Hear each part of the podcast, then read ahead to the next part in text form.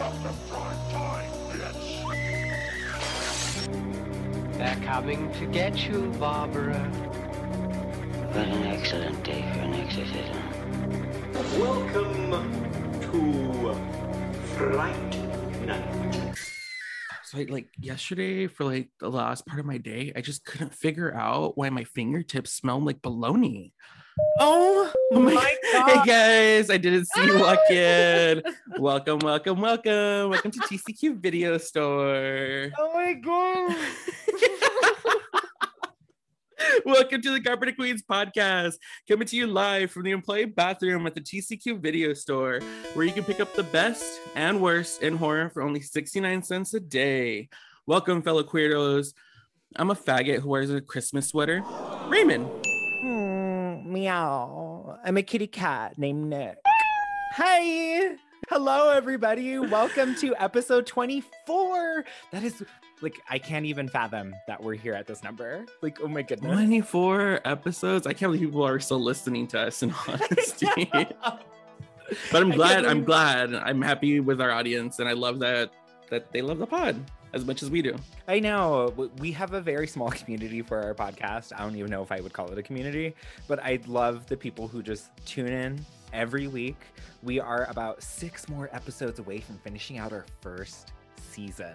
That just baffles Mhm. me that we're sitting. We're going to be sitting at 30 episodes. That's just beyond wild. We're about to become a series. Oh, look at me, mom! series. As we get closer and closer to our season finale, we just really want to know one simple question.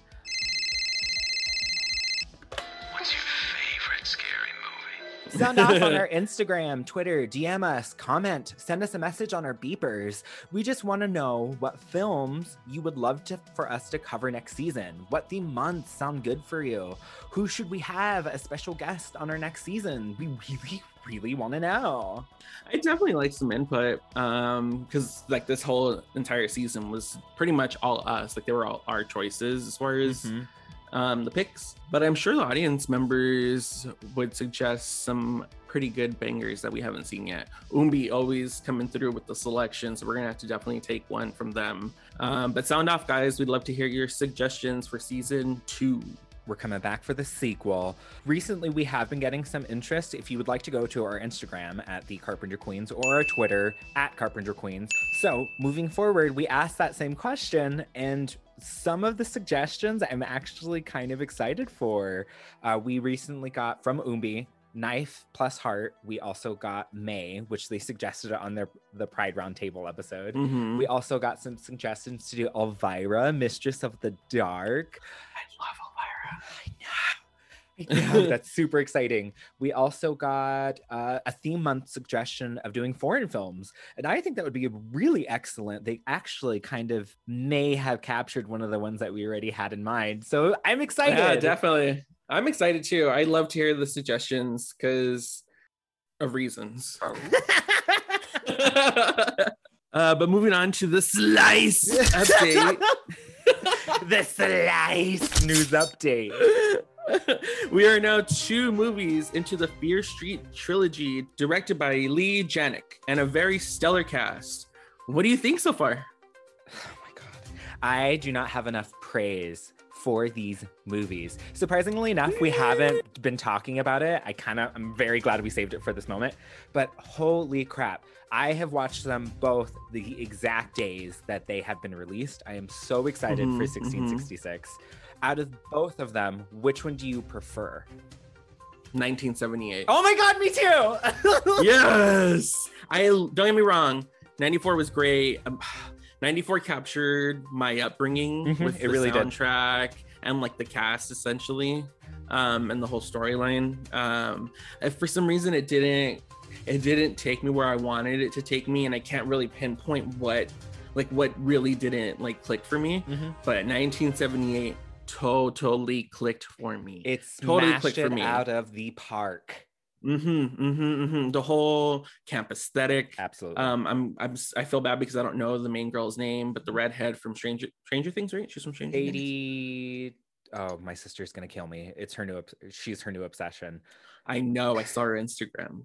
Uh, well, she knows what we're talking about. So her, she smashed Her, hers is- you talk me, about just her? like I knew, just like I knew she would. I love the killer. I loved everything about it. It was great. The story just keeps getting better and better. It really does. So so the fact that it like has gotten progressively better since the first one, I'm really hoping they keep that momentum going with 1666 because I'm really excited with this whole witch story that they're going with. I am too. I need to praise. So there was a lot of flack for 1994. There was a lot of flack for 1994, but I will reach out. Hey, Destination 180, thank you for the wonderful shout out. And thank you for also agreeing with Hmm. me on my emotions towards 1994. A lot of them were like the criticisms were it's not changing anything, it's so formulaic, it's like Mhm. not really add anything new. And I kind of disagreed. I'm just because uh did you not get that it was a B flick that's an homage to like 90 slashers? And I disagree because I could not recall a mainstream film on a giant platform like Netflix where the two main leads are lesbians. lesbian couple. Uh huh.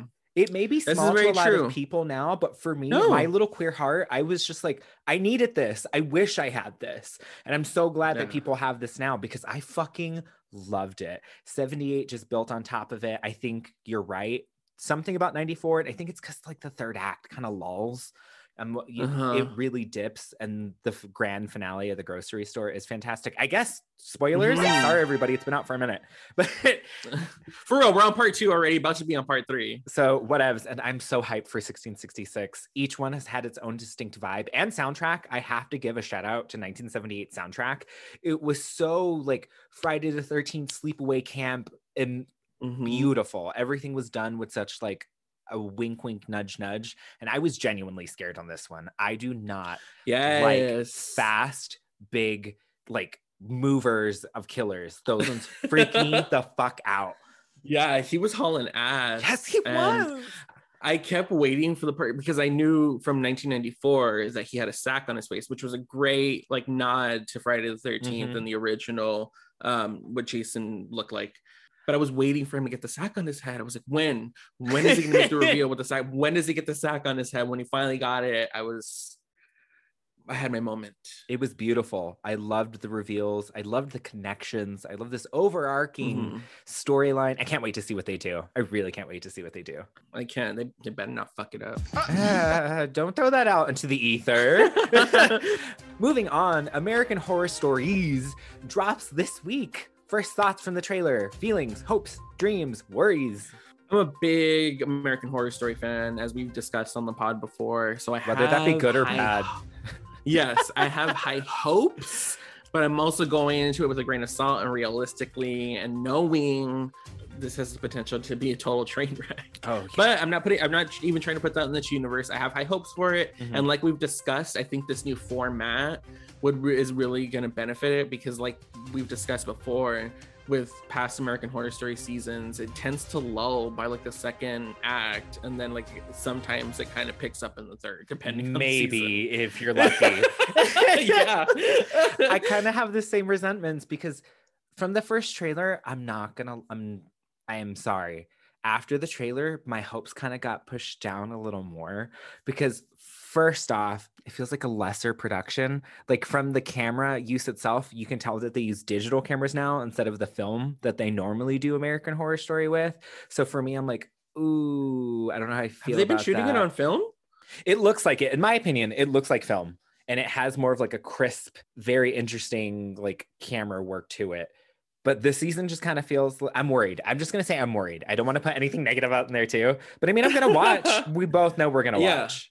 We're both gonna watch for sure, so that way we can sit up here on our pedestals and rip it. but like, I mean, it's there. We're gonna watch, and we'll see what happens. We'll see with everybody else. We'll let you know when we know because we are what top reporters working with Gale Weathers.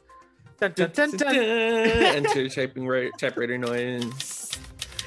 Moving on to this week's movie.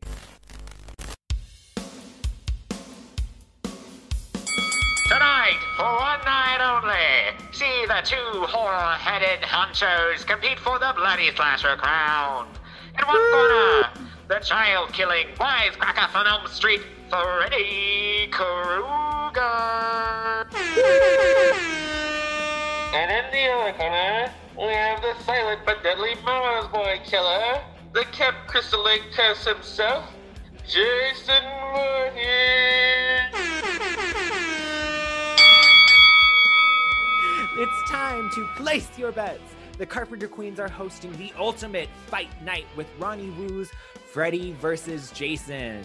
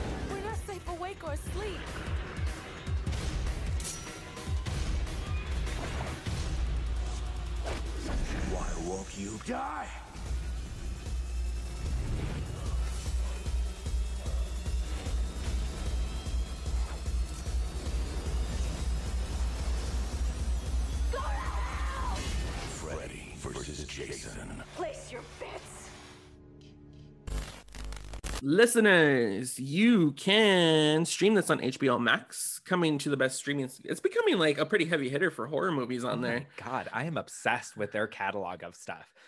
I've hey spons. I want to be spons. I I will gladly take a sponsor from HBO Max. you could probably rent it on Amazon. If not, you're just gonna have to own it. And quite honestly, if you're a fan of either of these franchises, you're gonna want to own it.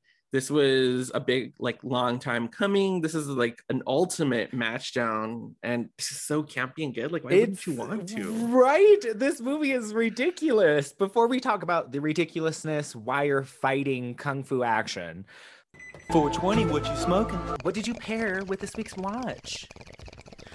I have officially run out of all my fancy cute shit, and I am back to just working on my stash, which is still good shit. Don't get me wrong, it's still fire flower. but uh, yeah, I ran out of all my cute blunts and joints and wraps and all that shit. I even ran out of my like pen. Like I have to go stop by the dispensary and get a new Oh my God. cartridge for my pen. I'm so low. I only have three ounces left. I don't know what to do. I'm poor. But what did you smoke on this week with this epic smackdown for the crown? I smoked some lovely tangerine joints today. I smoked it with my new favorite smoking toy. Thank you so, so, so, so, so much, Laura, for our new joint holders. They are the Yes. cutest things in the world. Laura has been a fan since literally day one, and she sent out these beautiful care packages. It literally made me cry, and we just want to give her a wonderful shout out for Mhm. our goodie bags. And I had to use it for this week's episode. She made the cutest little joint clip holders. Mhm. It's got b- beautiful beading on it. It's got Michael Myers with a knife, a cutie little Michael, and then the cutest little dangly like knife, like chain. bloody uh, chef's knife. It's the cutest little roach clip I've ever seen in my entire life. And you had to educate me and tell me it was a roach clip because I was trying to wear it as an earring. You Out here doing the so gayest shit possible. She's like, oh my god, the beadwork. This would make a beautiful statement piece. You're such an asshole. I did. And I was like, Jackie, it hurts my ears. Like, it's a roach clip, stupid. Yeah, I'm telling you, I have the mind of a master, master. I have the mind of a mastermind. What's that? I don't know, but you know, I'm so creative like that. Whatever. The, point is the the gift was very thoughtful, Laura, and uh, quite honestly, it was very touching. So thank you, thank you, thank you so much for the gifts. Thank you so much. And if anyone ever wants to send me one like smoking paraphernalia, I will gladly accept it at any time. But for this week's movie, let's begin the goddamn breakdown. Freddy vs. Jason was released August 15th, 2003, with a runtime of one hour and 37 minutes. We have the most taglines we've ever had for a movie.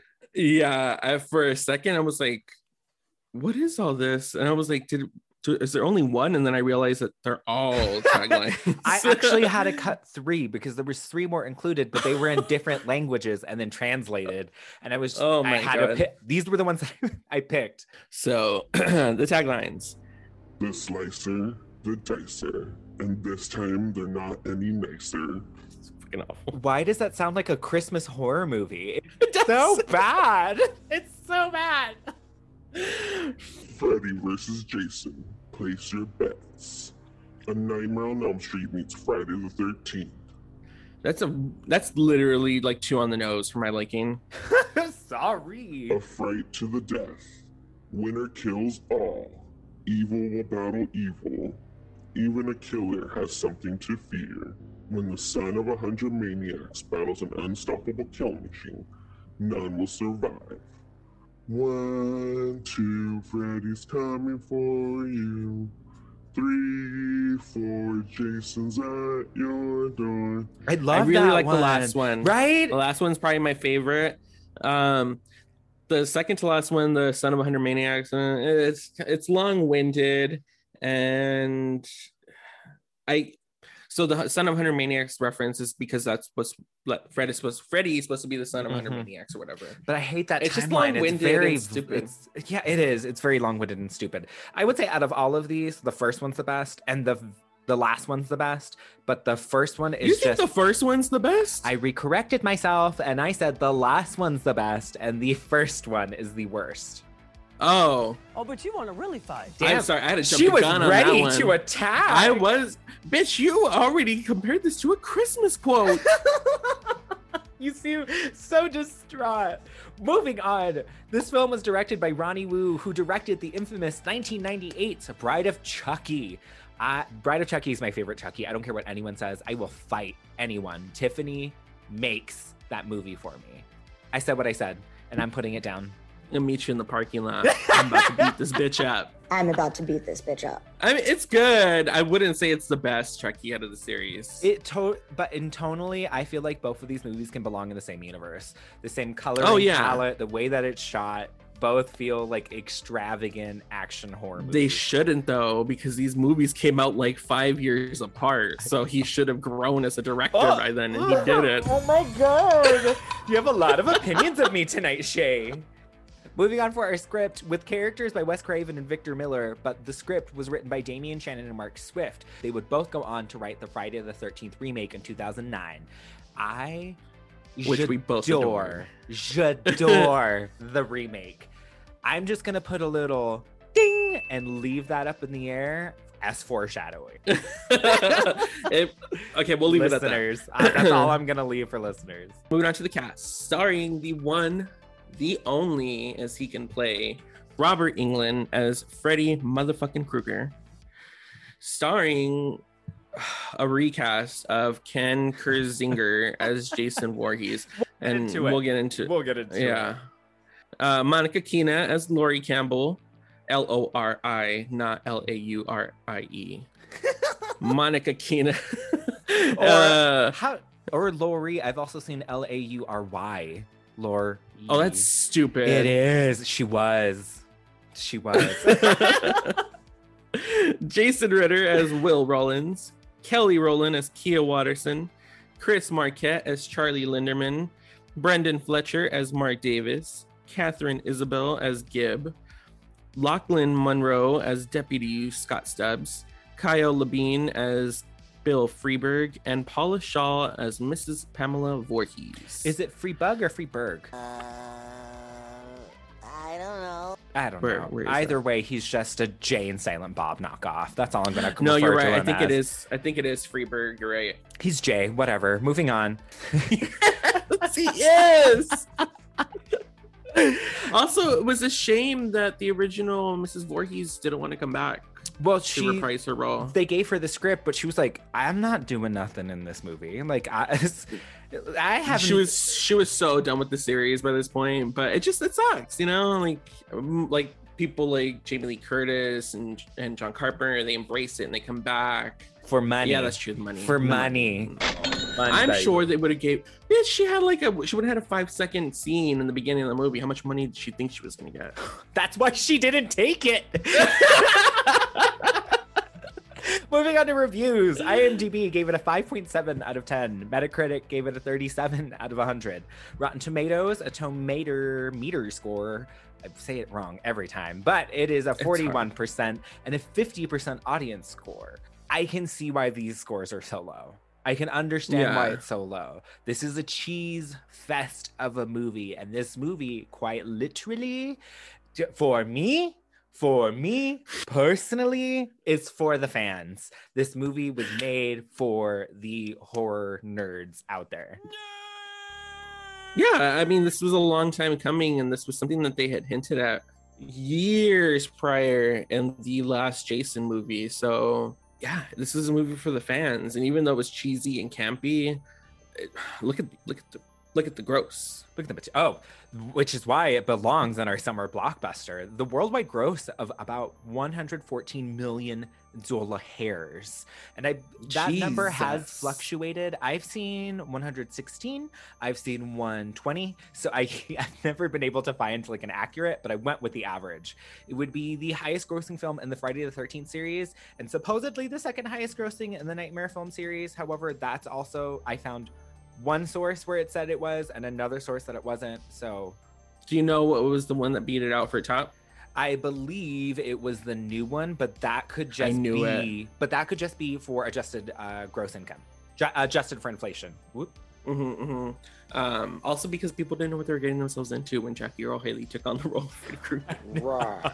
we'll get into that. Maybe we'll get into that on a separate episode, but I'm not going to touch that. Our production, we had a budget of $30 million.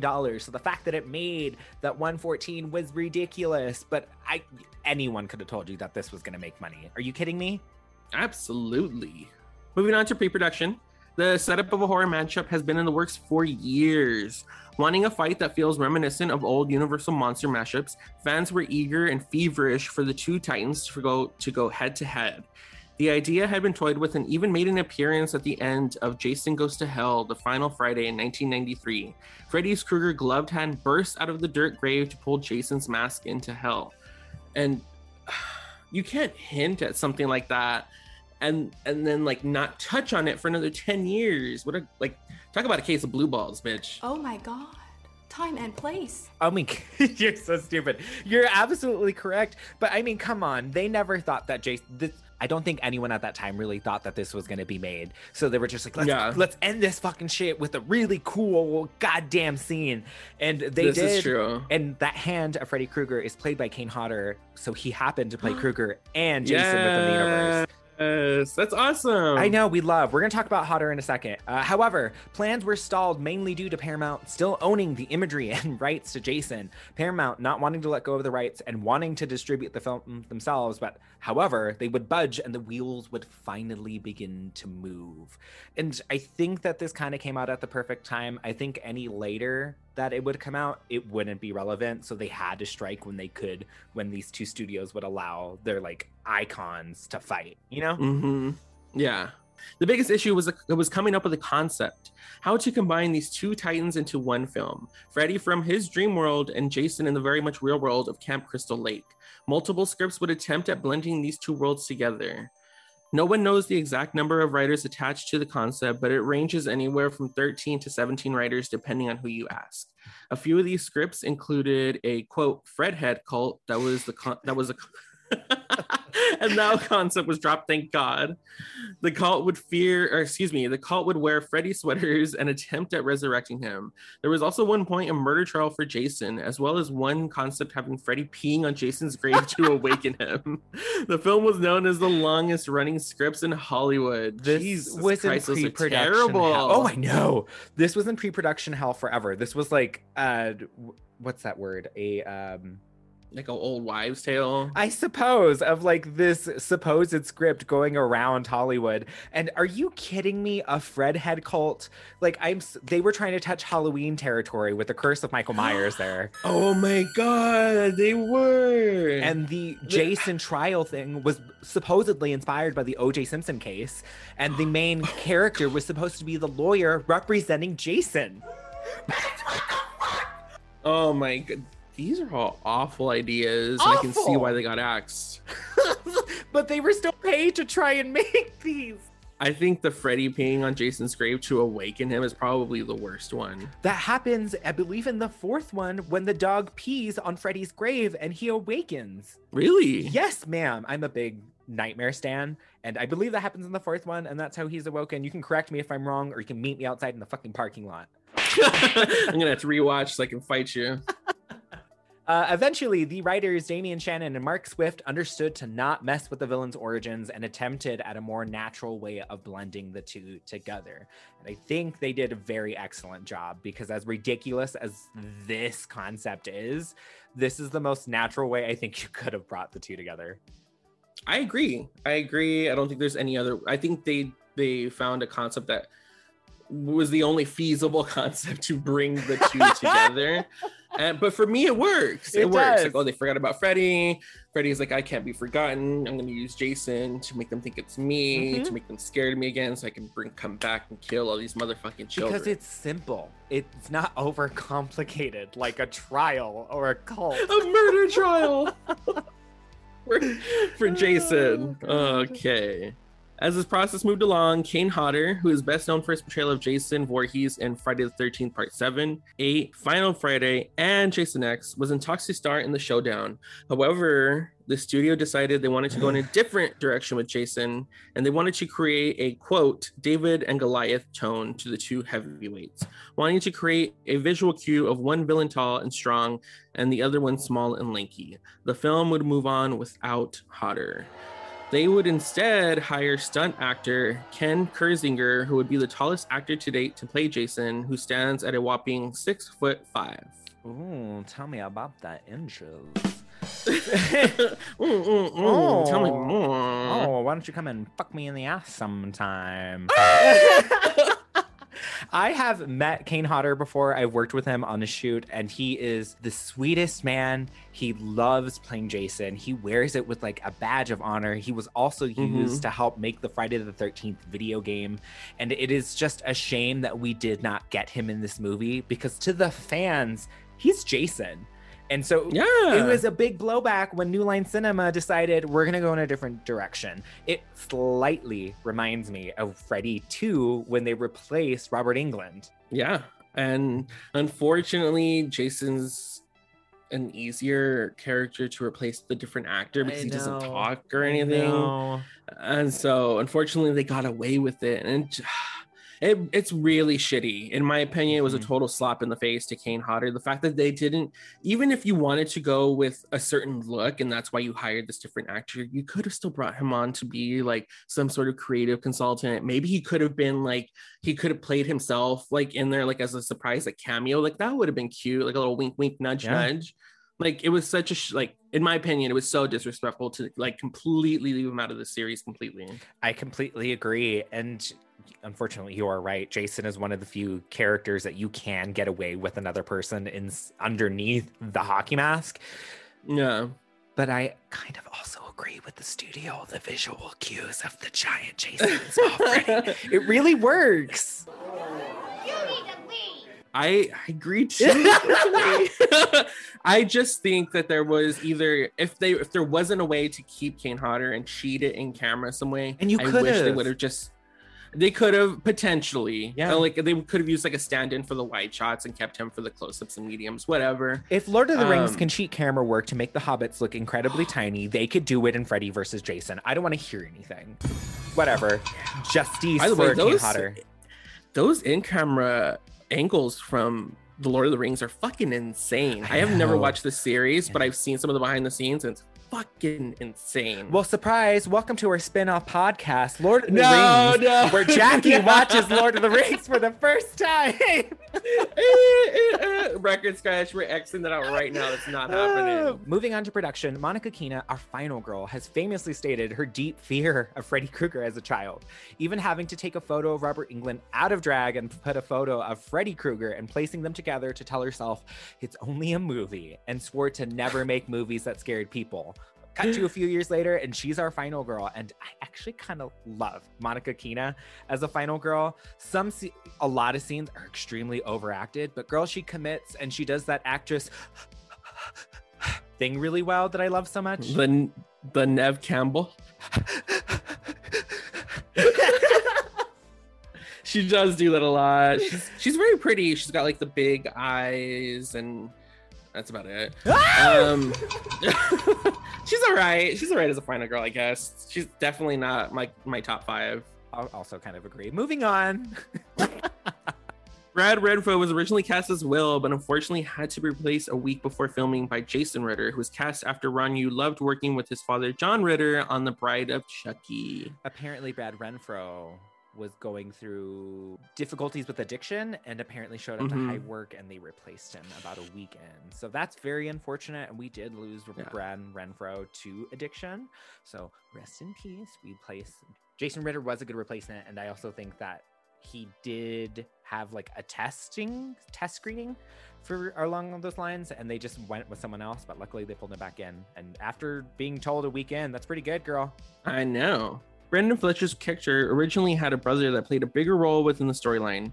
The brother, Bobby Davis, played by Zach Ward of Christmas Story fame, was alluded to have committed suicide due to Freddy's torment. This included an elaborate bathroom set, massive special effects, and film for a good day and a half. It felt more nightmare in tone, the classic dream stalking Freddy is known for. However, this was cut due to time.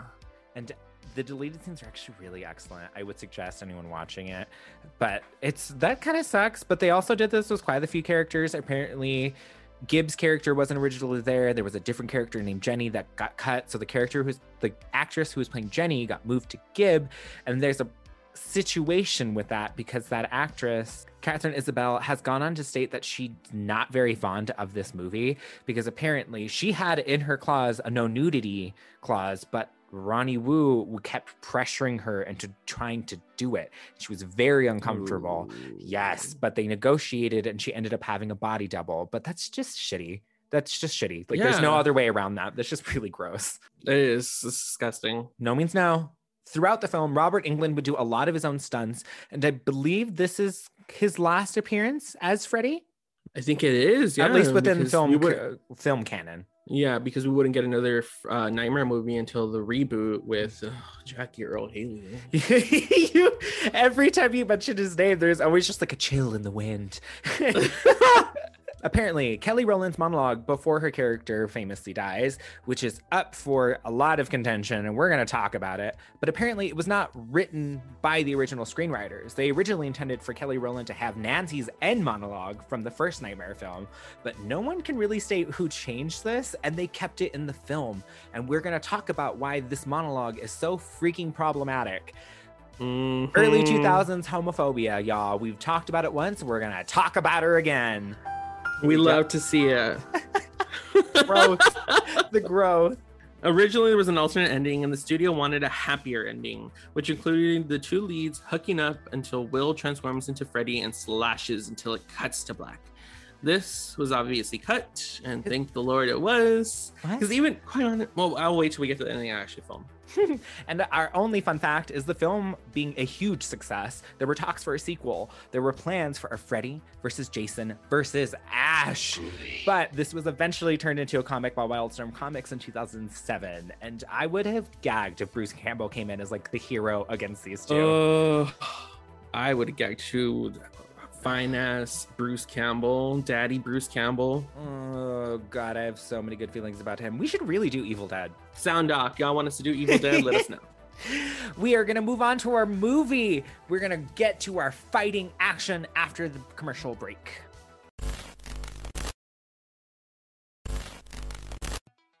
We open to a human, Freddy Krueger, murdering a young girl in his boiler room, filling out his scrapbook of murdered children. In a voiceover, Freddy explains his reign of terror and his origins, from the parents who burned him alive to his murders in every film. He explains that his children were always his source of power, and now that he's in hell, it's not death that's horrible. It's being forgotten. Now that's a bitch. we get a we get our first bitch in like less than a minute of the movie. It's Freddy's favorite word. It is a nightmare film, y'all. Are you ready? Oh, bitch. he cannot return if no one remembers. I love like his whole monologue. Uh, but he cannot return if no one remembers Krueger. So in order to return, he score he scoured the depths of hell and finds Jason Voorhees, the person he needs to reawaken his children's nightmares. We cut to a young woman undressing on a lake dock. She waits for her boyfriend in the water when the classic setup of a Friday film commences. We hear the infamous as she realizes something's not right and runs for her life. She runs through a forest. she runs through a forest until she inevitably trips and runs into the towering Jason. She's pinned to a tree by his classic machete. Soon, the young woman morphs into Jason's victims. Quickly, Jason's mother appears behind him and explains that Jason has been asleep and the time has come to awaken for mommy's plans. I need you to go to Elm Street. The children of Elm Street have been very bad, Jason. Hear my voice and live again. It's so like I Theatrical love and it's dramatic. So good. Jason's corpse in It a for- It's so good. Jason's corpse begins to beat and he awakens in a forest. He rises from the grave and as Jason slowly makes his way to Elm Street, his mother morphs into Freddy and his plan moves into action. Quick gashes are cut through random skin and we get a title card. Hard 2000s rock play is as we then move to Elm Street. I if you were going to open a Freddy versus Jason movie, I I think this sets it up so campy and delicious. And I think that the opening credits, just the design of them and the blood Mhm. splashing and the hardcore rock playing, it's just so like early 2000s, like hardcore badass rock. And this movie is not going to please anyone except the people who love these movies. And that is so evident. Yeah. This movie is, like we've said before, is definitely a movie for the fans and also very much a product of its time. So be aware. what do you think of Freddy's device of using Jason? I think it's genius. I think the like we've said, like the plot line that they came up with to link their two worlds together and how Freddy's using Jason to make the people of Springwood scared of him again and to bring like you know to get that power back. I think it's smart. I think it was probably the best route they could have taken to Mhm. bring these two titans together. It's so good. On a rainy day, we return to the classic 1428 Elm Street home. Once lived in by Nancy and Jesse, it is now inhabited by a young girl, Lori Campbell, and her two friends Kia and Gib. After a rousing game of kill, marry, fuck, and discussing if Kia needs a nose job, they are visited by Trey, Gib's boyfriend, and Blake. They bring beers and testosterone and pretty much nothing else besides toxic masculinity. Oh my god, honestly, but I love this Kill Mary Fuck because what teenage girls are doing the Three Stooges as like their first round? By the way, who would have you picked? They're all bottoms. Uh, the bald one to to. Ooh, okay, hold on. I I guess I'd marry the bald one because he's probably the most doable and like tolerant of all three. The faces I- you're making right now are just so good. It's like a saw trap. I'd I'd fuck Curly and I'd kill Moe. I kind of agree with that whole thing. because they also do Shaggy, Shaggy, Fred, and I think Scoob. Ew. Oh, we know. I would marry Scoob. Scoob's the only tolerable one. Oh yeah, yeah, I'd marry Scoob. Oh no. And fuck Shaggy. Shaggy. No, I'd fuck Fred and I'd then Fred. marry Shaggy. Oh wait, This is hard. Oh no, but I don't want to kill Shaggy. Can I just be like a polyamorous relationship and call it good? Right? Can we all just stay together, all three of us, all four Don't us? worry, guys. But th- you're also right about the toxic masculinity. But my favorite thing that's not favorite because this movie is so 2000s because Gib is drunk and she's like, I'm gonna go get more beer. And of course, Lori, being the good girl, asks her, Are you okay to drive? Yeah, I'm not even above the legal limit. It's good. And then that's when Trey and Blake come in. I. I don't care about these characters. No, they're totally disposable characters, including Kelly Rowland herself. If she's not, she's probably at the top of the list too. Oh, I know. But uh, moving on, yeah, they're disposable characters. Not a joke, just a fact. We learn that Lori is still holding out for a boy she once loved who no longer keeps in contact with her. And her friends are attempting at hooking her up with someone new, this Blake guy. And I love the way he tries to pick her up. I really like your feng shui. You ever heard about feng shui? Kelly Rowland coming through with Oh, you should see her bedroom. Great flow in there. So good. Queer. He's over here noticing her interior decor. I didn't even pick up on that. Uh, Gibbs and her asshole boyfriend with a cute ass move upstairs to the bedroom. We even learn that Lori's mother has passed and that her father needs her, but it's just plot development. Quickly, Jason makes his way into the home. After Gib and her asshole boyfriend pork each other, she makes her way to the shower to wash off. While she showers, we get one of the most infamous deaths in the film. Jason appears and stabs his machete both through Trey and the bed. But to finish the goddamn job, Jason folds both the bed and Trey in half. Gib quickly discovers blood and screams as everyone in the home quickly makes a dash out into the rain and finds a cop. Are you in need of help? What the fuck do you think? this whole scene from post coitus until what the fuck do you think is my favorite scene i think because one even though her boyfriend is a You wanna pork disgusting him, pig of an asshole i want to pork him so he's so hot he's so that hair oh, what these are supposed to be high school kids i didn't go with people who look like that in high No, school ma'am. this man had a hairy torso and a fat ass son Oh yeah! and that kill are you choking on your coffee Yes. and that um that kill was epic the the machete through the back and then the folding in half They've used it in like every Halloween Horror Nights maze that ever shows for Jason, Mhm. even if it's not that movie. They- They're gonna show this death. I love it. It's so wild and just like ridiculously camp death that it's fucking amazing. I also kind of agree Trey is hot. He's like that hot, trashy early 2000s guy who like parts Mhm. his hair and he's kind of greasy. Ugh. And he's got like Okay, we don't have to describe him. maybe like a puka shell necklace, but you're still kind of Ew! We're know definitely what taking it off talking before about. sex.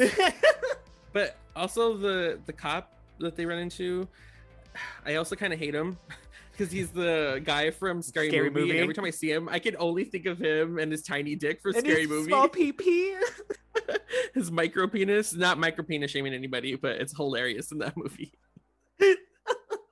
Moving on, taken to a police station. New deputy, his name is Deputy Scott Stubbs, is weary and questioning of the Elm Street home. But told to keep it under wraps, Lori is left alone in the interrogation room until she remembers the singular name. Freddy. Suddenly, she's completely alone in the station. As she wanders in the abandoned building, blood drops disappear as she makes her way, following the cries of a young girl. Lori approaches the sobbing girl until she realizes that her eyes are gouged out. Ah! His name is Freddy Krueger, and he loves children, especially little girls. Ugh. Freddy's coming back. Soon he'll be strong enough. It's okay to be afraid. We were all afraid. Warn your friends. Warn everyone. Dun, dun, dun. fucking cheesy. So So cheesy. cheesy. It's so cheesy. But I like the imagery. I like when she's walking through the hallway and those pictures of the missing kids follow her. Mhm, Ooh, mhm. I don't like that shit. I like Yeah, that was cool. I also like when she gets to the room with like all the kids with bandaged up eyes and they're all just laying on the bed. Ugh. They get up and you just see the like Ugh. hallway full of them. That's pretty Ugh. cool. Ugh. Oh.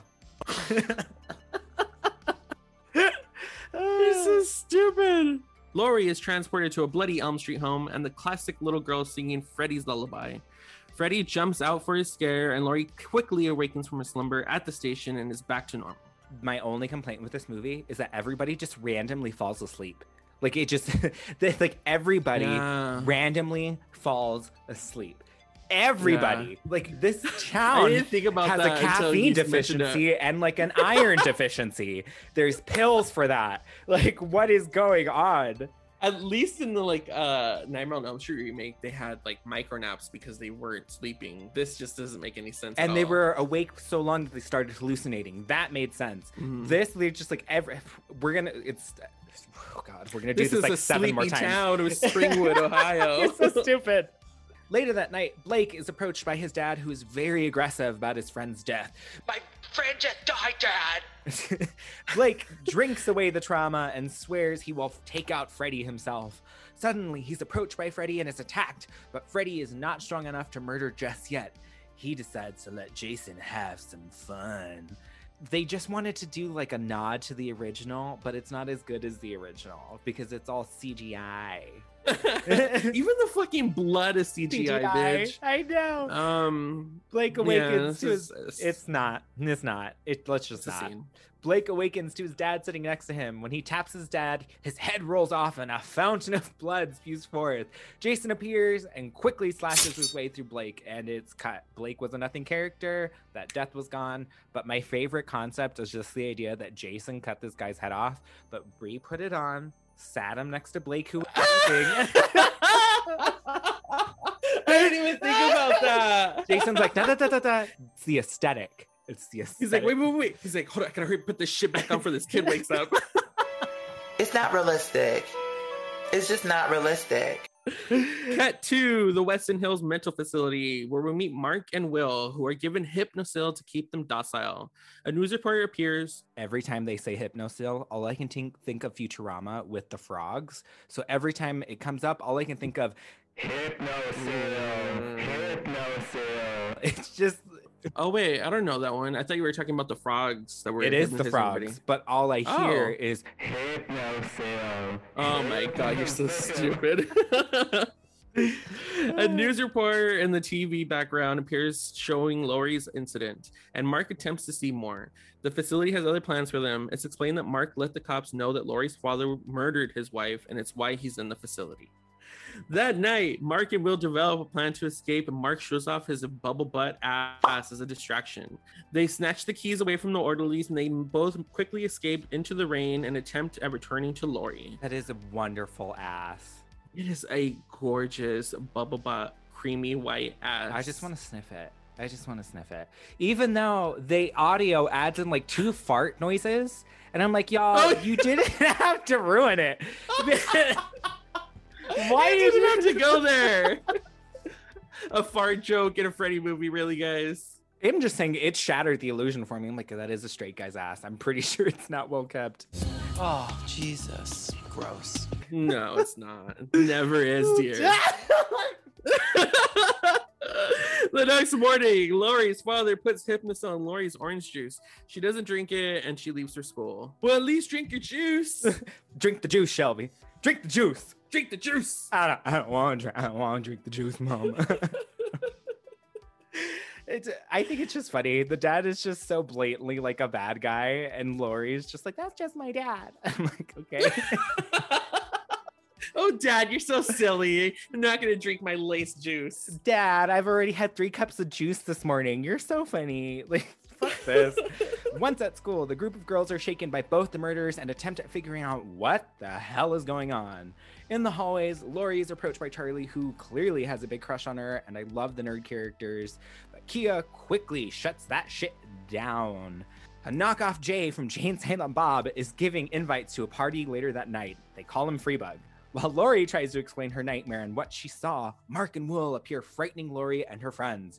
But Lori is so overcome with emotion that Will has appeared that she faints. What high school allows you guys to have all this activity going on? Get to fucking class. Shouldn't you guys be in class? Where's the hall monitor? My favorite though is just Mark who like forces her to have a panic attack because she's just oh this and then his bloody face and everyone's like what are you talking about and he comes out and he's like one two Freddy's gonna kill you and he fucking murders kids and he's gonna come for you and everybody you love and you need to get out of there and I'm surprised he doesn't start shaking her calm down calm down Slap Calm down. Why aren't you calming down? it's so funny it is so funny Hold- to me Dial it back a notch. Kelly Rowland is probably my least favorite character in this movie. I'm stating that now because she's mean to this nerd kid. She's homophobic. she's got body dysmorphia. Oh like my I don't know. Go in I don't with know. poor Kelly Rowland's character. I don't like I don't like her. I like Kelly Rowland as a person. She's a great music artist. Acting ain't for you, baby. Oh, ooh. I don't think it was the acting. I think it was the lines, honey. If we're gonna if we're gonna get to it. No, let's call a spade a spade, mama. It was the acting. I ain't got nothing to say about that. In the nurse's office, Lori is passed out while Kia waits for her to wake up. Kia looks through magazines and tries to figure out which nose is correct for her. As she looks through the magazine, just Do you like this one or do you like this one? This one's a Michael Jackson, but this one's a Prince. I don't know. I was thinking I think it was going more Nicole Kidman or maybe even a Reese Witherspoon. I went on the table look, wanting to look like J Lo, but it came off looking like freaking Shrek. Freaking Shrek. As she looks through the magazines, disturbing gore is shown in the pages, and suddenly Freddy's arm rips through the pages and grabs Kia by her nose. Got your nose! he rips it off as she screams and awakens. Once again, somebody fell asleep for absolutely no reason. And my favorite is that in the dream, Kia is annoyed that her friend passed out and she's not awake. When is she gonna wake up? Like, is she up yet? I got things to do. I'm gonna go for my nose job. It's, it's just classic Freddy, but it's there. It's fine. It's fine. It's yeah, it's another like cheap jump scare. It's there. There's a lot of those in this movie. You're just waiting for Freddy and Jason to fight, and you're just wanting to like wade through all this stuff. Yeah, essentially, we're just like getting through this exposition and build up to get to the like really cool showdown. Exactly, because that's where the meat is at. Will and Mark make their way to the library to research more on Krueger. They discover that any trace of Krueger has been erased. The town covered up any mention of Krueger in an attempt to stopping him, to forget about him. Even going as far as locking up every Elm Street kid away and drugging them up with hypnosil. I love this. I love this. Yeah. I wish that this Mhm. could have been played with more. I love the idea of this entire town trying to like forcibly forget its trauma so he doesn't come back. I love that the town knows that Krueger's real, but they're shitty because they never trust these teens and know that Krueger is back. I also think it's the fact that they know Krueger's back and they're like, fuck the kids. If I just like don't believe it and don't think about it, I'll survive. Fuck the kids. We're in it territory. They're like, oh shit, that kid's getting ripped open. Gotta keep going. Bye. it's either you or me, bitch. Run fast. Back in a super cool mystery machine, Will and Mark devise a plan. Mark wants to make a run for it, but in keeping up a tradition, Will wants to find Lori and save her.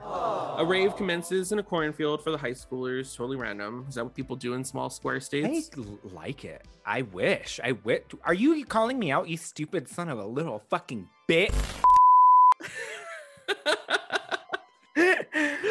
Glow lights, rave beats, and beer kegs aplenty. Charlie arrives and is quickly forced to chug a gallon of beer while Jason prepares his attack. Will makes his way to the party and explains to Lori where he's been and almost letting Lori know about her father. Gibbs veers away from the party as she chugs some beer and sees Trey's dead body to tell her, I'm dead one day, and you're already out getting shit faced? Same old Gib. Come on, let's go. Babe, don't make me wait. Like an asshole in life and an asshole in death. Like, damn. Also, that's just like Freddy totally fucking with her uh, toxic relationship. Freddy's best when he plays with her drama. That's all I'm gonna say. He leads her to an old mill casted in red lighting. Freddy appears from the shadows as she's trapped inside of his dream world. It's revealed that Gibbs is passed out on the ground as a very creepy partier tries to take advantage with her body. And is, this movie is very problematic, and this is like one of multiple moments that is problematic. While in the dream world, Gibbs is stalked and cornered into a locker. But in the real world, Jason finds Gibbs and her real world attacker. But back in the dream world, Freddy tries to murder Gibbs, but Jason gives the first blow. Jason shoves a giant pipe through Gibbs and her attacker and throws that fucker across throughout this cornfield. And Freddy is pissed. She was mine! Mine! Robert Englund gives one of my favorite performances of Freddy because he's so campy. He's aware of what Mhm. movies he's, he's in, and he really plays up Freddy in this one. Oh yeah, because I mean, by this point, he like he knew the potential of the character. He knew that it was legendary. He Mhm. knew that people were gonna want camp and drama and one-liners. This is the soap opera essentially of two adversaries going at it. It's like a, a soap opera mixed with WWE with horror sprinkled in. I love it. I love it. I just like I'm just gonna mention it because it's my least favorite. Gibbs' death is one of like the worst and the most problematic in this movie. We didn't need her to be like sexually harassed and used because she was drunk. Like that was so Mhm. unnecessary for the story. She could have just been passed out. We didn't need the party goer, but like normal 2000 early 2000s tradition, we had to add that in there, and I think it just dampens it. Like that's some of the stuff I don't like. Yeah, I don't know why they decided to go that route. I don't know if they thought they were being edgy or current or what, but it it just rubbed me the wrong way, like other things in this movie. Mm-hmm. Jason shows up at the party and quickly massacres the high schoolers, all while set ablaze and moves through the field like an immovable force. The crowd scatters while Jason has his fun. The group disbands, leaving only Will and Lori. Will explains that Lori's dad killed her mom and that he sent him away. Suddenly, Lori's dad rips her out of the van and threatens Will. He drags her into the house, and once inside, Lori approaches her dad about her mother's death and his connections to Westin Hills.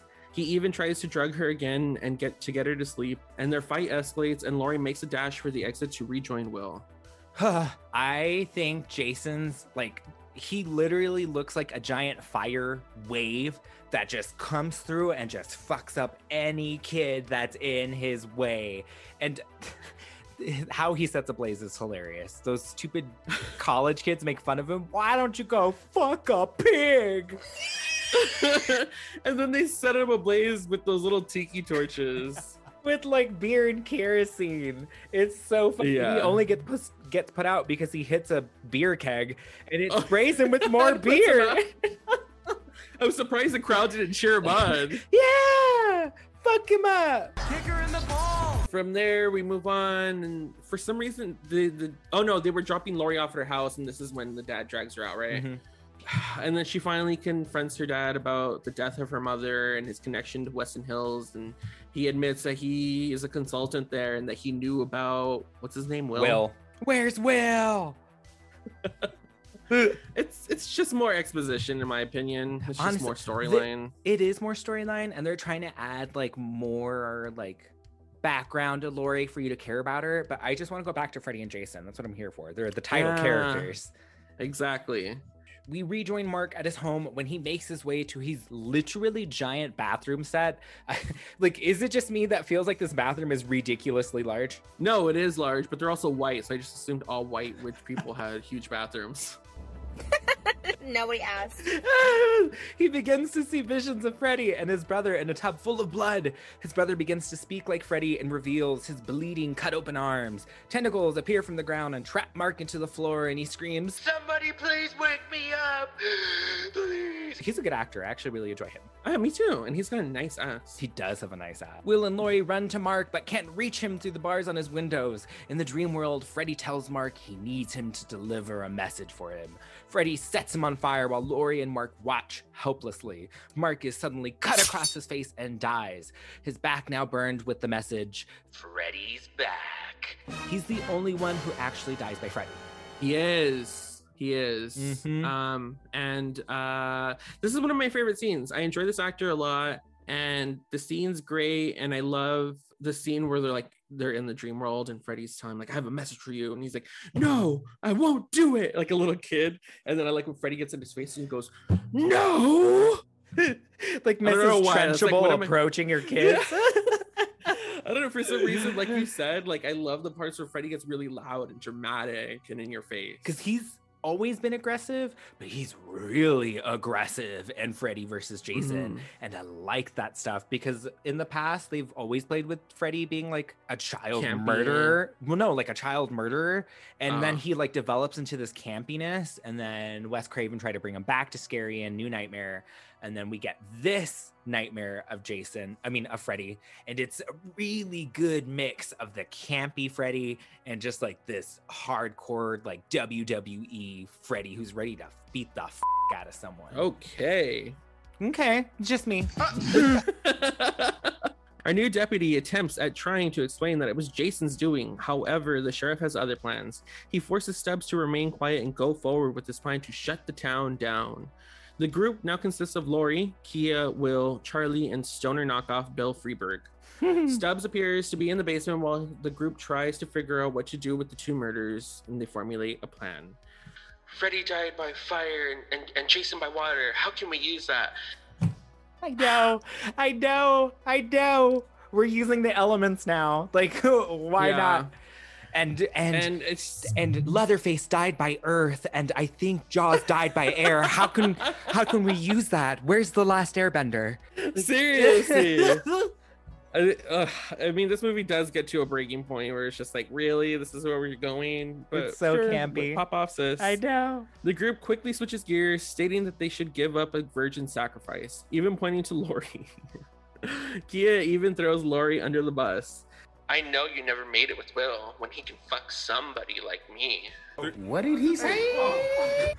Lori is in a nightmare, literally, as the group tries to tie her up. Suddenly, Lori's father appears and tells her he will protect her and kisses her with tongue.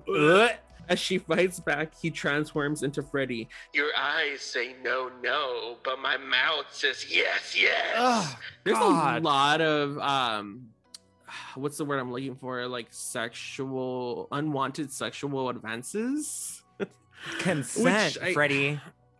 There's a lot going on in this movie. It's uh, definitely a lot. problematic wise. Thank you. Boom, and there it There we go. As he forces himself onto her, Lori screams and rips Freddy's ear off, and she awakens, bringing Freddy's ear with her into the real world. The group discovers that it's not sleeping that kills them, it's dreaming. And in order to suppress their dreams, they formulate a plan to get to Westin Hills to steal Hypnosil.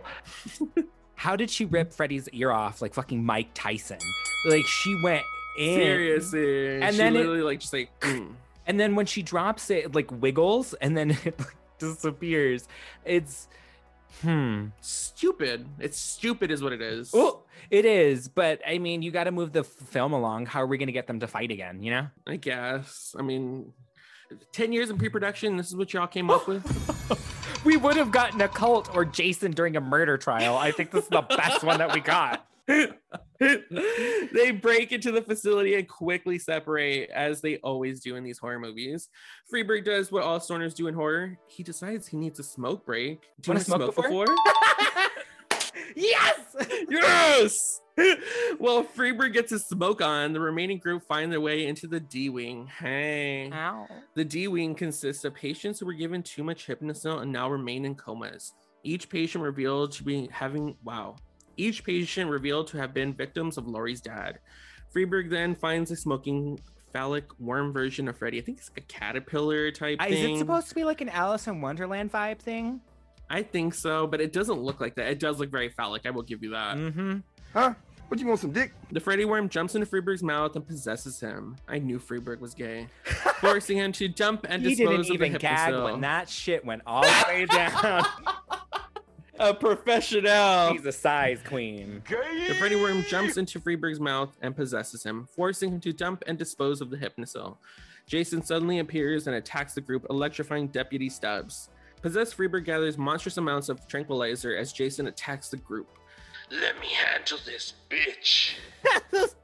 We got our second bitch of the movie. We had no, we had multiple bitches. I just didn't write them down. this possession is better than Freddy 2 when he possesses Jesse because it's quick, it's down, it's dirty, it makes sense. The other one doesn't. But I'm not Yeah. gonna get into that. I don't mind. It it moves the plot along. Deputy Stubbs is so easily taken out. It's ridiculous. He joins the group for two minutes he's a and then he's fucking out. forgettable character. They Like, all are. No, They all are. that's true. This is true. This is true. What's not clicking? What's not clicking? Freebug, Freebug, Freeburg, whatever, stabs Jason with two giant tranquilizers and is quickly cut in half while Jason passes out. Jason, now trapped within the dream world, is real has realized he's been tricked by Freddy. Round one, fight. Our first battle commences in all of its horror wire fighting glory. Pipes and machetes are thrown, but his immortality is evident in the dream world. Freddy quickly discovers his fear of water, and a younger Jason is shown and tormented. We also get some really excellent pinball sound design when Freddy's tossing him around. Freddy enters Jason's dream world and transports back to where it all started. The first fight is so fun, but it is clearly like Freddy's round. Freddy kind of run this won this one. Yeah, he did for sure. Especially when he taps into quote unquote Jason's fear of water, which makes zero sense to Because he emerges character. out of the water all the time. Yes, in the fucking water, bitch. Like that made zero sense. Like it, it makes sense and also doesn't make sense. It makes sense because that's how he died as a child. Yeah. But it doesn't make sense to the rest of the series because he lives in the water. He constantly emerges out of the water. So clearly he's not afraid of water. Whatever. Pop pop sis. You believe what you want to believe. I'm gonna go over here. The gang sets the plan into motion. They put Lori to sleep to jump into Jason's dream. We are playing by Dream Warrior rules here, y'all. Once in the dream, Lori is back in Camp Crystal Lake and sees a tormented Jason. She tries to save him while Jason drowns, but Freddy holds child Jason down into the depths of the lake. As Jason drowns, Kia must perform mouth to mouth to resuscitate him. I would do it myself, but I've had asthma since I was six. I don't have the lung power. Kia! He has Kia! asthma! It's my favorite line. It is my Ah! it is my favorite line. I have to break this down. I have to break this down because I love this setting. I don't get why all of a sudden she can enter other people's dreams. Okay, cool. We're playing by Dream Warrior rules. I don't mind because Dream Warriors is my favorite of the whole series. But once we get here, we also get Freddy a camp counselor, A dead camp a dead counselor. camp counselor. It's a lot. There's a lot of like sexual misconduct going on in here, and it's very uncomfortable. Yeah, we've officially trekked into necromancy We here. really? Oh my god. stop, stop. But this line of like them trying to res- resuscitate Jason is the most hilarious fucking thing because I love that everyone's freaking out and there's just like a moment of silence for Kia to be like, I don't know if I want to do this. Kia, Kia, he has asthma.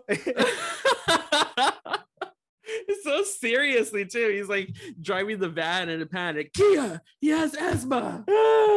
god. Uh suddenly Jason sits up in the real world and frightens the Scooby gang so much that they swerve and crash, sending Jason literally flying and exiting the dream world. Freddy, now pissed, sets his sights on Lori. He sends her to the night her mother died in a nightgown, of course, because who doesn't love a costume change? While in the real world, the gang tries to transport everyone to Camp Crystal Lake, leaving Lori to defend herself. I kind of dig everything's getting heightened. I just don't get why she didn't wake up. I, I know she's tranked, but like she was tossed around in a van. How did she survive?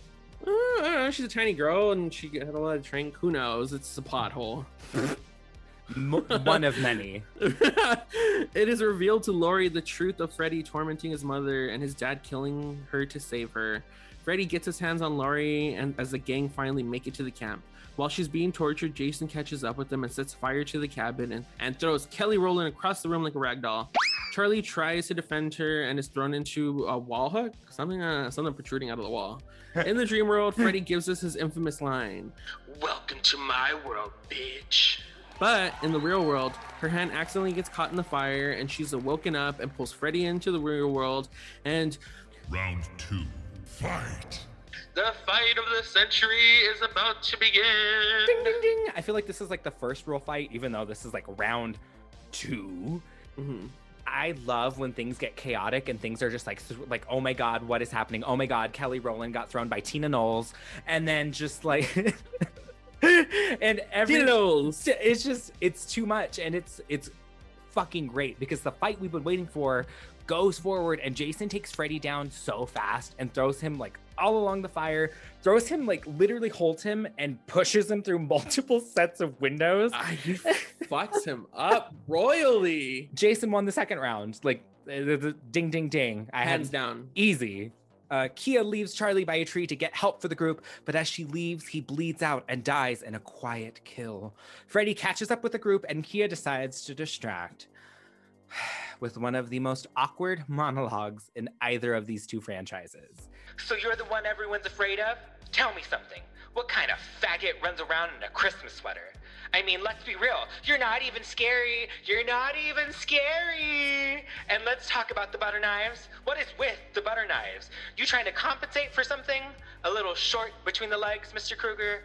I mean, you get Mm. these teensy weensy little things, and Jason has got this big ol' thing. Big ol'. That's like Freddy points for her to turn around when Jason appears and oh, so quickly disposes of her in a single swoop. The ultimate fight night then pushes into its third and final round. Final round, Fight. one of the biggest like this is just one of multiple problematic moments that we're talking about and this just feels so out of place because no one has been homophobic up to this point and then all of a Literally. sudden we just get a big dose of ho- homophobia and calling him a faggot and i like christmas sweaters From Kelly Rowland of all people, totally drops the f bomb in the third act. It's just it's really out of place. It We've covered multiple movies where there's been explicit homophobia and slurs thrown around, and plenty of movies have been products of the time. mm-hmm. this just rubs me the wrong way because it's so out like it's yes it's a product of its time because it's in 2003 but it's just so out of place within the movie because like you said nowhere else in the movie have has the f-bomb ever been dropped there's never been any sense of homophobia until this point and then it's directed at Freddy from Kelly Rowland I know. Kelly Rowland also being like kind of a gay icon within the queer community. So it's well now she is I feel like at the time she wasn't I mean Destiny's Child was so queer. Like the queers love Destiny's Child. But like it's just True. this is where you're right. Kelly Rowland's not exactly an actress. So this like isn't really sold. And then just like Yeah. the awkwardness of this monologue, it kind of feels like something the studio would put in to like edge it up and like make it like more grungy or whatever the fuck you want to call it. And then mm-hmm. it's just New Line being homophobic as f- it's yeah it is weird. It is so weird. And then she talks about their penises. So it's just it's, this movie is so I overtly sexual in such demeaning and horrible ways that it's just, what? I love the way she talks about Jason's machete. And she's like, "You got these teensy weensy little things, and Jason's got this big ol." she can't even finish her sentence because then Jason whacks her with that big ol. My favorite is that she's she wiggles her whole arm down to the forearm. She's like, "There's a big old thing." Mhm, I get it, girl. I mhm. get it. The- I get it. Don't worry. Don't you have to explain it to me. It's okay. But moving forward, Freddy and Jason continue their battle, and Lori decides to stay until Freddy's dead because he ruined both of our lives. While Freddy seems to be no match for Jason's physical power, he still heavily wounds Jason because of his superior speed. During their fight, Lori and Will burn the gas tanks at the docks to blow both Freddy and Jason up. Until then, Jason's already lost four fingers and his friggin' eye. When the fire starts to spread, Jason rips off Freddy's arms with the claws, and Freddy stabs Jason's heart with the machete. The resulting explosion sends both of them into the lake. This final scene is so fun and ridiculous, even though it feels like a Fast and the Furious action scene. Yeah, it's got that kind of tone to it, but it keeps me interested because it's Freddy and Jason, and they're just going ham on and the setting each is other. really dope. The setting is really yeah, dope. and the sound design is really good because you get all the gushing and the blood and the oh, it's it's a lot to take in, but it's great. This is what the fans came for. They wanted to see A a, bloodbath. bloodbath. There was Uh-huh. blood on the floor, honey. There was blood all over the floor. But All over the were they doing construction at Camp Crystal Lake? So why is all of the scaffolding and like equipment here? That's the only thing that didn't make sense to me. Honestly, I've never clocked it until you mentioned it now. I never even like thought twice about why the fuck all this construction is going on. Because Freddy sets like oxygen tanks towards Jason's way. Jason like throws Freddy and he crashes into like giant wires. It doesn't make sense. Like, what rich person is trying to convert Camp Crystal Lake into like a cute resort? they were bulldozing. They were turning them into cute condos. Freddy comes back and attempts to kill Lori with Jason's machete. Jason ultimately defeats Freddy despite appearing to die in the process, stabbing him with Freddy's own claws before falling into Crystal Lake. Lori picks up Jason's machete while Freddy kneels on the dock helplessly. She shouts at Freddy, Welcome to my world, bitch. then uses the machete to behead Freddy and throws the machete to Jason as he sinks. Lori and Will depart, but the next morning, Jason rises from the water carrying his machete and Freddy's severed head, which smirks and winks in the audience before laughing maniacally, leaving the winner ambiguous. I have to state, young queer little me watched this movie at a time that I wasn't supposed to. It was pro- I think it was on Sci-Fi because this played on Sci-Fi a lot. A lot. But that final kill, uh, welcome to my world, bitch. Do you know how many times I uttered that while playing in somebody's pool? And then, like, such a little stupid horror queer. This ending, I don't mind that they leave ambiguous. I kind of love this ambiguous ending of who won. eh, eh. But I'm going to ask you, in your opinion, if you had to pick a winner, who won? Jason. Thank you. Thank you. thank you. Thank you. I am a nightmare stan. Jason, who had a full body here by the end of the movie? Ah. Jason. Jason was the only one left standing. I know this is like up for contention for a lot of like fans of who won, but look me in the fucking eye and tell me that it wasn't Jason. You're right. Jason was the only one who had a full body by the end of this. I don't care Yeah. that Freddy is still quasi semi alive. This is the only time we've seen Freddy with just like a head, and that's the end of the movie. So I Mhm. will take it. I think it's fun. I think this finale ending was wonderful. Apparently, though, during the explosions, the explosion was too big and set off a little too much when they filmed it. So when the actors jumped into the water during the explosion and they came up, everyone was just kind of flabbergasted. Apparently, some of equipment was damaged, and they were just like, "Oh, that didn't go as planned, but everybody's okay, so we're gonna move on." Holy shit. I hope the shot was worth it. I don't understand why there's like hubbub about who won here. Now, not only did Jason was the one with the whole body at the end, he had a higher kill count than Freddy did. So e- even if he didn't win, like in the end, he still had a higher body count. I Mhm. say Jason won. Freddy's still alive. Everybody gets a piece of the pie. please if you have a different opinion on it let us know please let us know at our instagram at the carpenter queens i i need to know what is your final feelings towards the end of this campy ridiculous early 2000s movie Ooh, I love this movie. Uh, we both love this movie. We wouldn't cover it if we didn't love it. And this is a, like we've said, this is a movie for the fans. This is something that we had been waiting for. It had been pre-production hell for ten years, so it was a long time coming, and everybody was really excited for this movie when it finally came out. And I have to say. It delivered for me. It, It delivered, kinda especially on the first, especially on the first watch. It really delivered for me it's definitely not without its faults. I will give it that. It's mm-hmm. a product of its time. It's got plot holes. It's got plenty. It's got horrible actors. So it's not all. It's not all aces. But when it ah. comes down to like what I came to see the movie for, which was to see Freddy and Jason have a showdown, it didn't disappoint me, and I'm gonna have to give it a four out of five. wow wow. I can i can see your point. I can see why. This was the reason why it's in this freaking month. This was a blockbuster. Everyone wanted this. I think it totally delivered on the matchup that we wanted. Yeah there's a lot of parts on it that like looking on it now they just don't work. There's homophobia. There's horrible Mhm. sexual like advancements in this movie. There's Mhm. just it's it's got so many wrongs with it but it's it does what it needs to do. It is a campy popcorn monster fight. That is what it is They at the end of the day. what needed to be done. Like, it- but with all of its faults, and there's a lot of this movie that I just don't like. I think some parts are boring. I think Lori's stuff is just not necessary. I'm gonna give Mhm. it a three and a half out of five. It is still like I will put it on and I will watch it whenever it's on. But there's it's not a great movie. It's just a good No. fun movie. Yeah, it's a horror blockbuster, which we don't have too many of. Mhm. Um, so it was definitely a fun popcorn movie for sure. Definitely take it with a grain of salt. it is a product of its time, but it's fun. Like if you were a fan of either of these Titans of Terror, it's definitely worth the watch. Oh, absolutely freaking lootly. I adored this blockbuster, but next week's blockbuster to finish out our month in July is a doozy. Closing out our summer blockbusters is the monster flick that started it all. The Carpenter Queens are dying for a lovely beach day on Amity Island to enjoy Steven Spielberg's infamous film that scared the world from going into the water. Bring a towel and learn to swim fast as we dissect Jaws from 1975. What a doozy. So excited. The original blockbuster, bitch. The one that started it all. It I'm really, truly did. I love Jaws. You love, you love Jaws. There's a I big, do. deep love I- there. Wayo. I don't know why, really. I have uh, I don't know why. I have like this really like deep love for Jaws, and I'm so excited to cover it on the pod. It's a great one to finish out, so I can't wait, especially since it'll be our 25th episode, and we'll only have five episodes left after that. We're almost to the end of season one, y'all.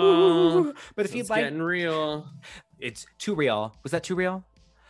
too if, real. If you'd like to keep up with us, please follow us at our Instagram at the Carpenter Queens. Our Twitter is at Carpenter Queens. Please follow, subscribe, like, comment, rate. It truly helps us out. My personal Instagram is at Nicholas Alexander Photography. My personal account is at STFURay. And that concludes this week's episode, Queerdos. We hope to catch you on next week's episode when we finally to take a dip into the cool cool- waters of Amity Island. Until then, we'll catch you on the flip side. See you next time. Bye, bye, bye, bye, bye. Bye, bitch.